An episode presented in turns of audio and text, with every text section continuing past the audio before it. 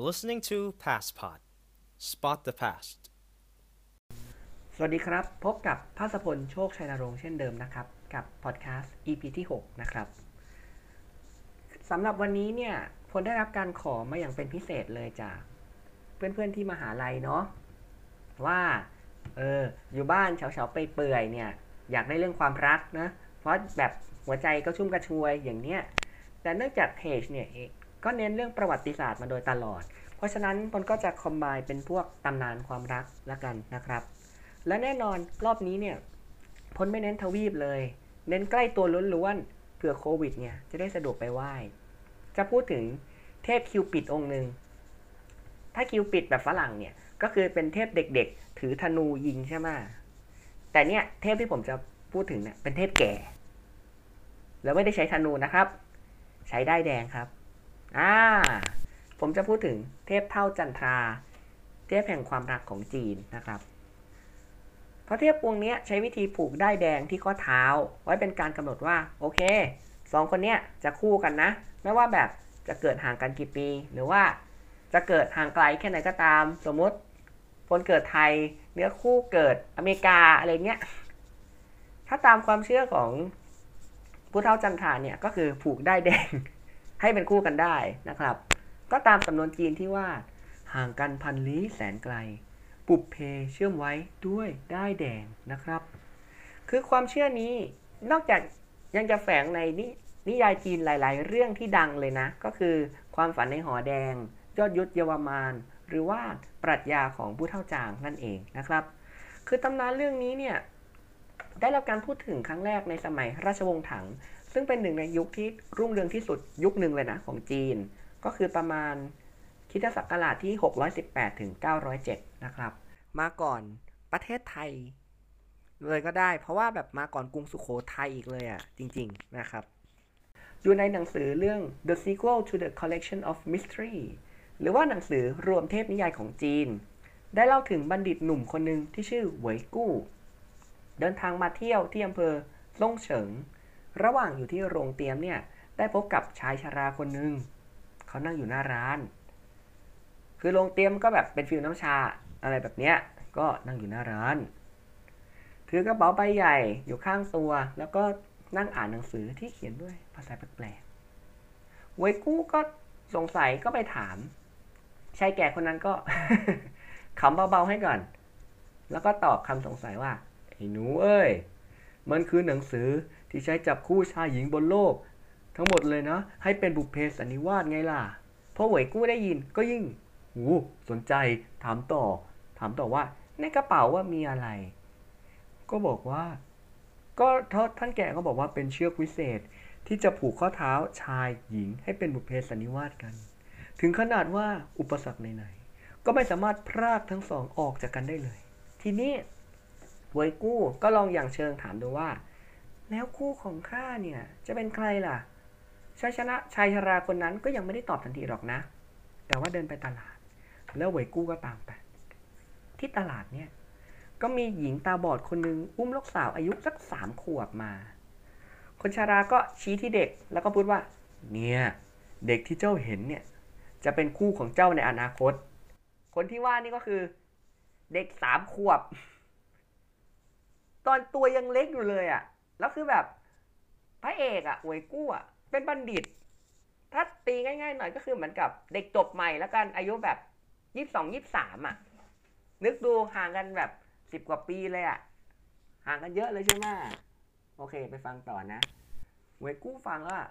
ก็ไม่พอใจมากๆ เชื่อว่าหลายคนน่ะ ก็อยากได้เนื้อคู่ที่แบบอายุใกล้เคียงกันนั่นแหละ เพราะว่ามันคุยง่ายอะ่ะ จริงๆนะ แบบเจเนอเรชันคล้ายๆกันความคิดก็จะ ไม่ได้แบบแปลกประหลาดกันมาก ไม่มีเรื่อง gen gap อะไรเงี้ยและแต่ว่าชายชาราเองอะก็ตอบนิ่มๆว่า ได้แดงอะ มันผูกมาแล้วนะ ใครล่ะจะปฏิเสธได้ แล้วก็หายตัวไปสมกับเป็นเทพ เหวยกู้พอฟังแล้วก็รู้สึกโกรธ รู้สึกมันถูกหลอกแบบฟีลแบบ ไหนบอกว่าจะมีผู้หญิงสวยๆไงดันดันชี้เด็กไม่ต้องแบบเป็นแต่งงานกับอีเด็กทารกสามขวบนั่นหรอ ก็เลยสั่งให้คนใช้อะเอามีดไปฆ่า คนใช้ก็ไปจริงๆนะ เอามีดวิ่งแทงใส่เด็กเลย แล้วก็หนีไป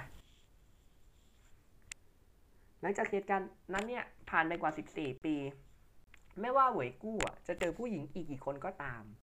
ต่างก็ผิดหวังในความรักหมดเลย จนสุดท้ายเนี่ย ตอนก็แบบโอเคไต่เต้าได้ขึ้นเป็นขุนนางชั้นสูง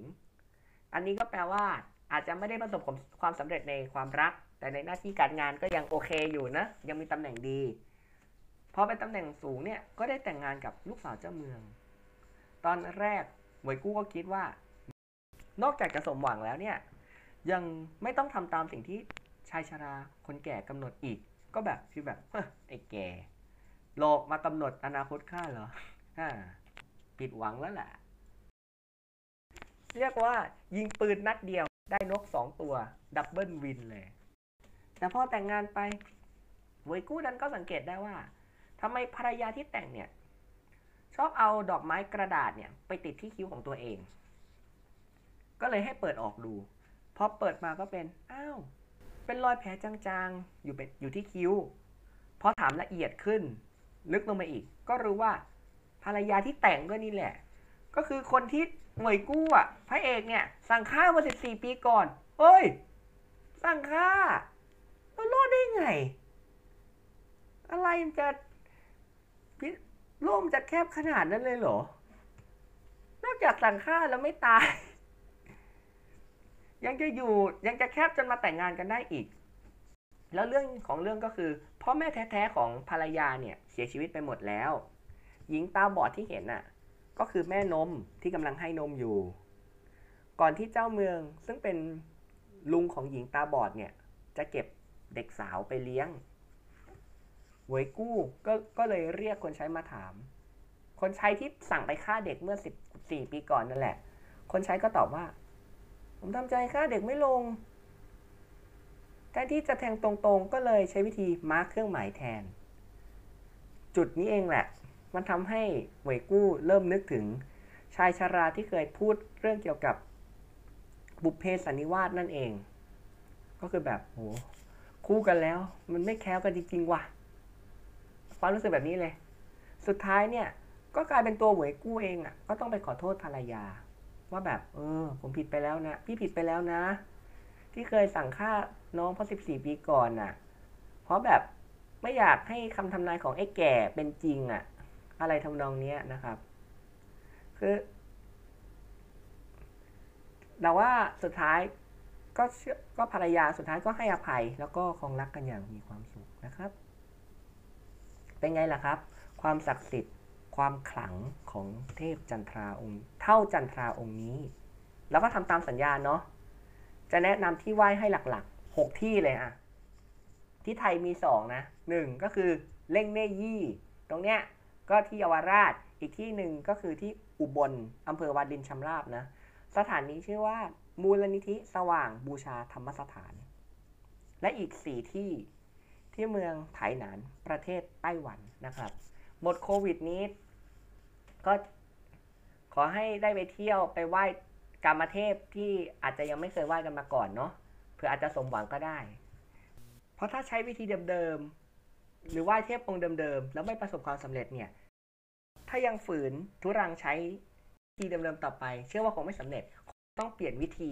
หาวิธีใหม่บ้าง ถ้าอยากได้ผลลัพธ์ที่แตกต่างนะครับสำหรับวันนี้ทีมงานพาสปอร์ตก็อยากจะฝากความปรารถนาดีในช่วงกักตัวโควิด ว่าถึงแม้จะไม่ได้เจอใคร แต่ขอให้หัวใจกระชุ่มกระชวยเพราะความรักนะครับ เป็นยังไงล่ะครับกับความศักดิ์สิทธิ์ความขลังของเทพเท่าจันทราองค์นี้นะครับ แน่นอนว่าถ้าลองได้ไปไหว้ท่านสักครั้งหนึ่งเชื่อว่าท่านก็คงจะประทานพร อาจจะทำให้สมหวังได้เลยนะครับ แล้วก็ตามสัญญาเนาะที่จะแนะนำที่ไหว้ให้หลักๆ จะมี 6 ที่นะครับสองที่ในไทยก็คือวัดเล่งเนยี่ที่กรุงเทพนี่แหละตรงเยาวราชนะ แล้วก็มูลนิธิสว่างบูชาธรรมสถานอำเภอวารินชำราบอุบลราชธานีนะครับ และอีก 4 ที่เลยที่เมืองไถหนานประเทศไต้หวัน บอกได้เลยว่า ไม่ใช่หาเทพไม่เจอนะจะปัญหาคือจะไหว้ครบหรือเปล่านะครับ เพราะเทพที่ไต้หวันค่อนข้างจะ popular จริง ๆ นะครับ ที่นี่ถือยังไงช่วงกักตัวนี้ ถึงอาจถึงอาจจะไม่ได้เจอใครเลย อาจจะมีความรู้สึกเบื่อเบื่อๆเซ็งเซ็งๆห่อหัวใจห่อเหี่ยวบ้าง แต่อย่างไรเนี่ย หลังจากฟังเรื่องเหล่านี้ไปแล้ว ก็ขอให้ทุกคน มีไฟแรงบันดาลใจที่จะไปตามหาความรักของตัวเองกันนะครับสำหรับวันนี้พลและทีมงานพาสปอร์ตก็ก็ที่จะขอขอบคุณทุกคนที่ฟังมาตลอด แล้วก็ชอบไม่ชอบหรือว่ายังไงก็ตามนะครับ อย่าเก็บไว้ในใจเหมือนเดิมนะ comment มาได้ทุกช่องทาง YouTube Google SoundCloud Spotify Apple Podcast นะครับ ได้ทุกช่องเลย ทางทีมงานจะอ่านแล้วก็นำไปปรับปรุงต่อไปนะครับ สำหรับวันนี้พลและทีมงานพาสปอร์ตต้องขอลาไปก่อน พบกันใหม่ทุกวันจันทร์4โมงเย็นเช่นเดิมนะครับสำหรับวันนี้ สวัสดีครับ